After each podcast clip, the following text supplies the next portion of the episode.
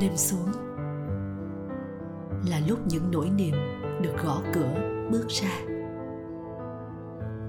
Bạn ơi, có sẵn lòng ngồi xuống kể cho tôi. Bạn vừa trải qua chuyện gì? Dù có thế nào, đêm nay cũng là một đêm đầy sao.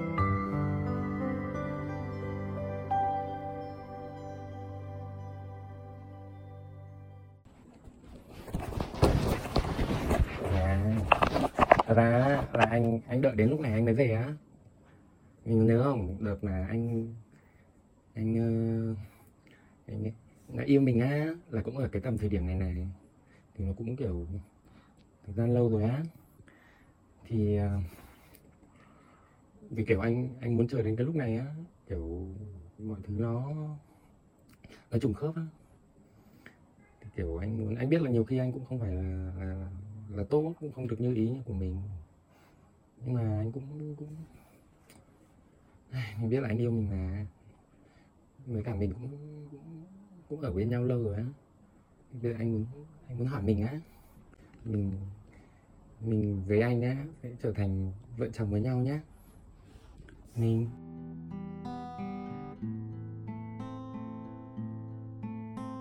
Anh về giờ này là anh có chủ đích á chứ không phải là anh cố tình về muộn để cho mình buồn đâu sau này á có mình ở bên cạnh anh sẽ anh sẽ sửa.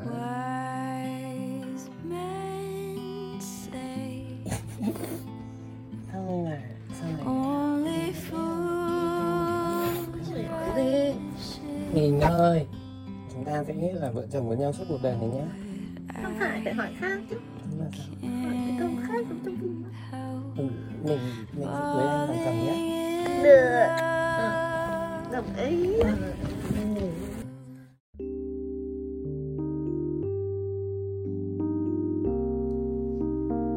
Đúng rồi đấy, bạn vừa nghe lời cầu hôn của chồng mình vào đúng ngày sinh nhật của mình năm ngoái. Không đến không hoa, không trên đỉnh núi, trên tòa tháp nào lãng mạn hết, mà chỉ ở trong căn nhà của tụi mình với rất nhiều những hỉ nộ ái ố đời thường. Đấy chính là màn cầu hôn của mình. Mình là Xuân Quỳnh của đêm đầy sao. Đó là đêm bước sang ngày sinh nhật của mình và chồng về muộn 12 giờ chưa thấy đâu, 1 giờ sáng vẫn chưa thấy đâu. Lúc này nỗi buồn, sự thất vọng, thậm chí là hoài nghi về cuộc hôn nhân sắp tới. Vì đấy là khoảng thời gian tụi mình chuẩn bị cho đám cưới. Lo lắng nhiều và cũng ngập trong nhiều việc lắm kỳ vọng rồi tưởng tượng các thứ nên khi mà cái nỗi thất vọng nó xảy ra thì nó lại lớn hơn bình thường rất nhiều mình rất giận dữ và nằm ở nhà chỉ nghĩ là thôi không có sinh nhật không có cưới xin gì hết. Đợi anh ta về đây rồi sẽ cho biết tay là mình sẽ nổi giận mình sẽ quát tháo vân vân. Mình đã nghĩ rất là nhiều những phản ứng mình mình có thể làm. Thì khi mà anh đức à, chồng mình mở cửa bước vào và nói lời chúc mừng sinh nhật à, lúc đấy là cơn lửa giận lên đến à, não rồi không thể làm chủ được nữa. Tụi mình có cãi cọ à, nói qua nói lại và sau đấy mình vùng vằng bỏ đi. Ờ, chui vào trong nhà, nằm một góc, không thèm nói chuyện gì nữa. Thì lúc đấy mình mới nghe từ phía đằng sau, những lời chia sẻ rất là run rẩy, ấp úng. Và mình biết đấy là những lời chân thành. Dù không nói ra được nhiều nhưng mình hiểu hết những trạng thái, lời lẽ mà mà mình đã từng nhận được cách đấy 7 năm trong cái đêm mà chồng mình đã từng ngỏ lời yêu mình. Anh ấy cũng, ấp úng ngại ngùng như vậy và thực sự là mình đã bị cái sự chân thành đánh gục à, mình quay lại và nói lời đồng ý. Màn cầu hôn không giống ai đấy trước mấy tháng cưới đã giúp cho mình tỉnh lại. Tỉnh lại ở đây là mình biết chấp nhận sự thật và nhìn thấy sự đẹp đẽ của những gì nó là là thật là chân thành. Ờ, và có một lời nói trong đầu mình là này ngừng tưởng tượng đi, tỉnh dậy. Tất cả mọi thứ mà mình mơ ước là ngay đây rồi. Những thứ đẹp đẽ nhất. Bây giờ việc tiếp theo phải làm đấy là hãy biết cách, học cách vừa vặn ở trong đó và tình yêu của hai đứa mình bắt đầu trên một hành trình học mới, mang tên là hôn nhân. Hôm nay là valentine, một ngày để chúng ta tôn vinh tình yêu. Nhưng mà mọi người biết đấy, tình yêu thì không chỉ có ngọt ngào, rực rỡ, thăng hoa để mà mình tôn vinh nó lên, mà còn rất nhiều nhiều những trạng thái, cảm xúc, những năng lực khác nhau để cấu thành nên tình yêu, phải không? Vì vậy hôm nay mình chỉ nói về một từ khóa nằm trong vô vàng những từ khóa khác để mở cửa cho tình yêu của chúng ta. Nghĩa là từ chấp nhận. Chấp nhận ở đây không phải là để cho qua, mà chấp nhận là để chữa để chữa lành, để thấu hiểu, để sẻ chia và trước khi chấp nhận một ai ở bên đời mình được thì trước hết là mình phải chấp nhận được chính mình cái đã.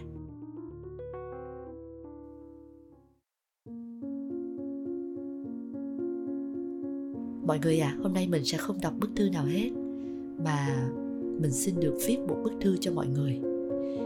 Và mình xin được thú nhận về ba nỗi sợ lớn nhất mà bấy lâu nay mình chưa bao giờ dám thừa nhận một cách công khai mình chỉ mới nói cho những người thân thiết nhất của mình thôi. Nhưng số lượng đấy cũng không nhiều. Và hôm nay là lúc mà mình mình quyết định là sẽ công khai nỗi sợ này của mình lên. Mình từng sợ giọng nói của chính mình. Một người làm nghề giọng nói và cũng được không ít lời khen về giọng nói của mình thế này thế kia.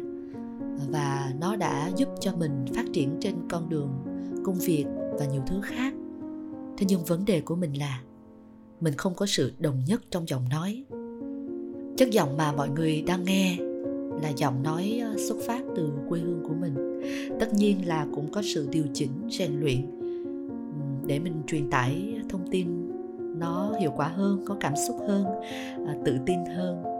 Gọi nôm na đây là giọng để kiếm cơm. Vì nó đã gắn với công việc dẫn chương trình, chia sẻ, thu âm lồng tiếng thuyết minh của mình rất là lâu rồi. Nó cũng cho mình được nhiều cơ hội. Nhưng cảm giác của mình khi mình dùng giọng nói này để làm một sự chỉnh chu cẩn trọng. Và nó dường như có một khoảng cách nào đấy thú thực là vậy. Một giọng nói thứ hai mà mình dùng trong đời sống hàng ngày.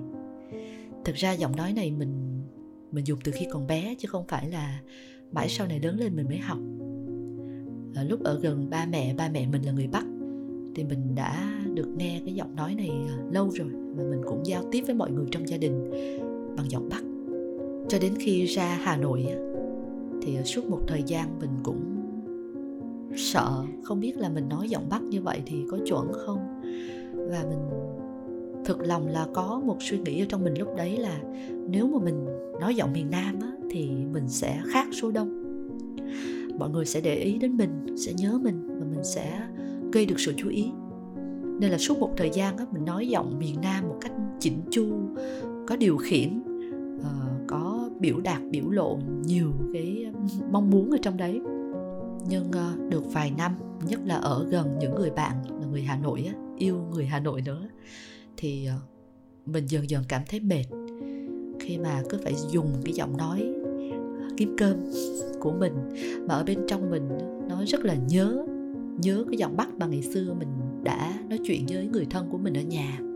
Và khi mà mình nói theo các bạn ở hà nội á, mình nói giọng bắc thử, thì mình thấy tự do thấy gần gũi, thoải mái. Thấy như đây mới là cái giọng nói bản thể của mình vậy. Thú thật là mình đọc sách hay là mình ở nhà mình có đọc đọc lên một cái gì đó thì mình vô thức là mình mình dùng giọng bắc. Chứ không phải là giọng nói mọi người đang nghe đâu thậm chí có một thời gian mình bị rối loạn giọng nói. Tức là giữa một đám đông, mình bị ngại nói chuyện vì sợ cái giọng nói của mình phát lên sẽ bị người khác chú ý hoặc đánh giá. Thú thực là vậy. Rất khó hiểu cho một người dùng giọng nói thường xuyên một cách chuyên nghiệp như mình mà lại có một nỗi sợ về giọng nói, đúng không? Nhưng đấy là sự thật. Chừng nào mình còn né tránh nó mình còn không muốn đối diện với nó thì nó vẫn tồn tại ở đấy. Và nó khiến mình bị trở ngại. Trong việc luôn có một sự lo sợ về việc người khác sẽ đánh giá giọng nói của mình. Mình dẫn chương trình bằng giọng miền nam, nhưng mà nó lại là cái giọng kiểm soát bởi lý trí, kiểm soát bởi kỹ thuật.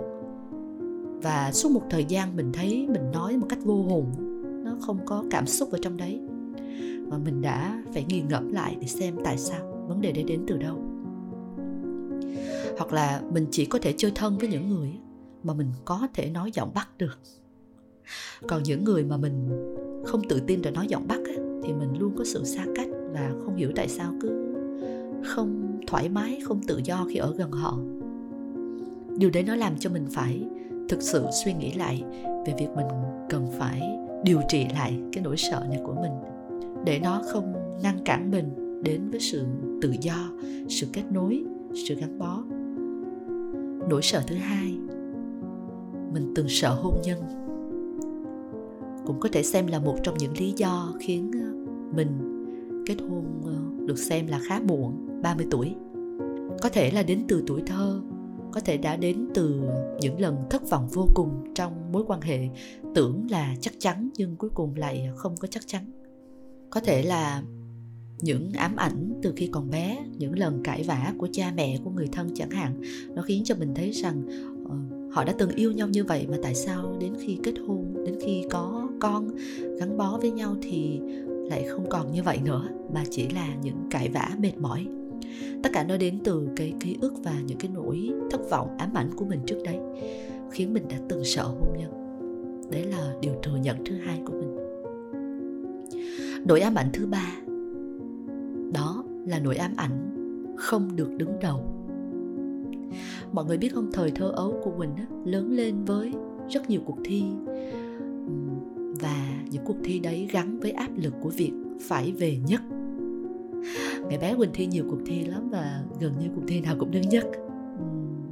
Và khi được về nhất như vậy á thì à, cả nhà rất là vui tự hào. Trường lớp thầy cô đều à, khen ngợi cái tôi của mình được bay cao bay cao lân lân và những cái lần mà về nhất như vậy mình thấy là mình, như thế mình mới được ghi nhận, mình mới được chú ý.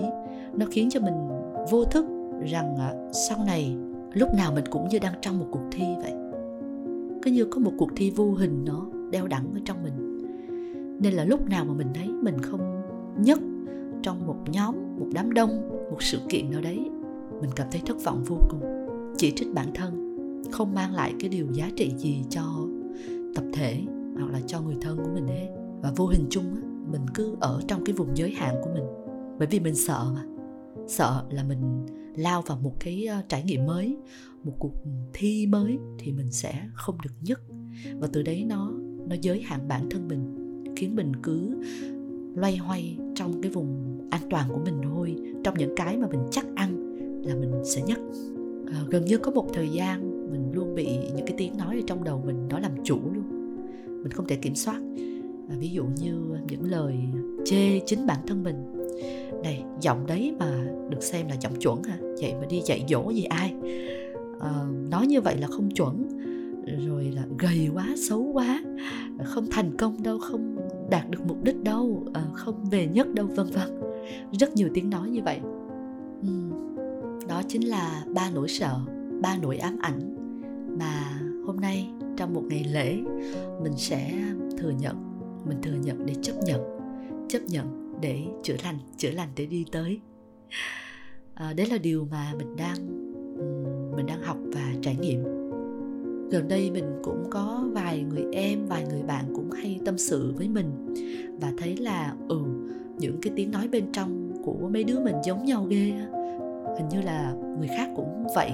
Họ cũng đều có những tiếng nói chỉ trích ở bên trong mình, luôn có phần bóng tối ở bên trong mình.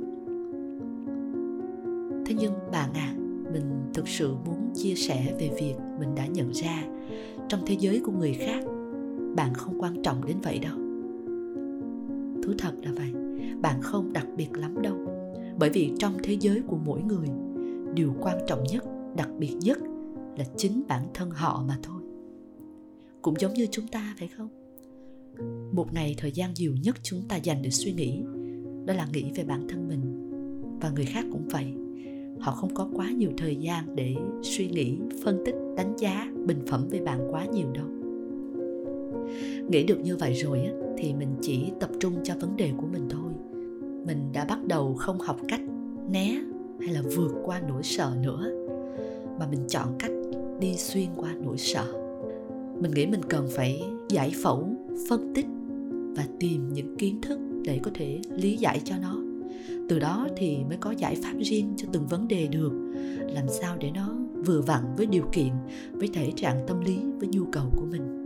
Vậy là được.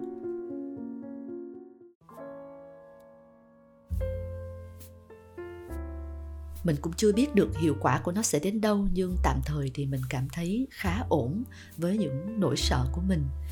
Bằng cách, ví dụ như nỗi sợ một mình vừa nêu, nỗi sợ về giọng nói của mình. Mình đã bắt đầu không để tâm đến suy nghĩ của người khác nữa, mà thả trôi nó theo hoàn cảnh thôi.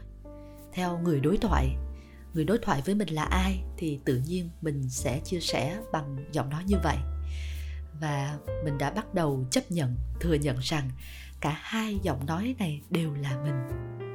Đây, ví dụ như mình đang nói giọng nam, tự nhiên truyền qua giọng bắc. Mọi người nghe thấy bất ngờ ngay. Nhưng ờ, cả hai giọng nói này đều là mình mà. Đều là mình hết. Không có gì phải cãi ngùng, không có gì phải phân tâm để ý cả. Nỗi sợ thứ hai, mình đã vượt qua từ ờ, vài năm về trước. Đấy là quyết định yêu thêm một lần nữa, tin thêm một lần nữa. Nhưng lần này nhiệt thành hơn, rút được nhiều bài học hơn và kiên trì với nó hơn. Và kết quả là bây giờ tụi mình đang bước lên một hành trình mới. Đó là hành trình của hôn nhân, nhưng có kèm theo ba chữ đấy là có hiểu biết. Tức là mình có công cụ, có dữ liệu, có kiến thức để mình bổ sung vào những vấn đề xảy ra trong hôn nhân chứ không phải là trải nghiệm một cách vô thức nữa. Nỗi sợ thứ ba thì mình đang trên hành trình để ờ, có thể chữa lành được nó đây. Mình đang tự chữa lành bằng cách sẽ chuyển tên gọi của nó, chuyển tên gọi mọi thứ từ một cuộc thi sang một cuộc dạo chơi, trải nghiệm. Thi tức là phải có sự ganh đua, có thứ hạng cao thấp, có phần thưởng. Nhưng cuộc chơi hay trải nghiệm thì thứ hạng thế nào cũng có ý nghĩa hết. Cho nên mình đang đọc mọi vấn đề xảy ra, mọi sự kiện mình tham gia không còn là cuộc thi nữa. Để bị cái nỗi ám ảnh của việc phải về nhất, làm chủ, mà mình đang đặt tâm thế của mình vào việc mình đang dạo chơi thôi. Tất cả đều là trải nghiệm. Dù có bét à, có nhất, thì nó cũng là trải nghiệm quý. Và từ đấy mình thoải mái hơn, thư giãn hơn, những áp lực và nỗi ám ảnh của việc phải vô địch phải nhất. Nó không còn đeo bám mình quá nhiều nữa. Ngay kể cả việc mình làm ờ, podcast này hay là đang, mình đang mở một ờ, kênh riêng về vợ chồng mình, về cuộc sống của vợ chồng mình. Thế nhưng mà mình thực lòng là mình bắt đầu mọi thứ với tâm thế của một cuộc dạo chơi trải nghiệm, chứ không đặt ra ở đấy một thành tích, một kỳ tích nào cả. Chính vì vậy nên mình cảm thấy rất thoải mái, nhẹ nhàng. Rồi, đang trong mùa lễ tình nhân nên à, Quỳnh và đêm đầy sau chúc cho mọi người sẽ có một tình yêu với à, thật nhiều năng lượng lành để mà mình chữa lành cho mình, chữa lành cho nhau và có thể à, tạo được niềm tin cho người khác. Như lời nguyện của Quỳnh trong đám cưới của Quỳnh á, Quỳnh nguyện là tình yêu của tụi mình không làm cho người khác ganh tị mà chỉ làm người khác thêm tin vào tình yêu thôi. Mong mọi người sẽ luôn tin vào tình yêu nhé. Um, dù thế nào thì cũng uh, hãy cùng nhau xem tình yêu là một cuộc dạo chơi trải nghiệm thôi. Uh, không có phải là cuộc thi cuộc đua để mà có được có mất thắng thua gì hết. Để cho mình tự do và thoải mái đi. Uh, như lý có sáng tác trong bài cây muốn lặng gió chẳng ngừng những câu hát rất là hay. Uh, đừng mang ước muốn thúc vào nhau. Đừng yêu như chơi trò chơi có người thua. Hay là bài cao hơn vì sao cũng có những câu hát rất là đẹp. Ờ, gì ta? Ờ, đừng cho nhau nắm tay. Với dây buộc dài hơn ánh sao. Ôi buồn lắm ôi thôi buồn lắm. Đấy đừng yêu như thế nhá yêu như thế là buồn lắm đấy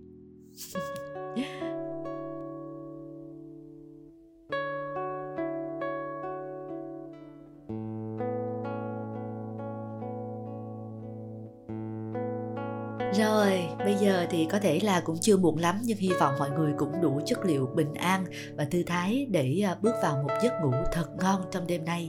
Và như thường lệ, vẫn có một cái siết tay rất chặt từ đêm đầy sao. Chúc ngủ ngon nhé.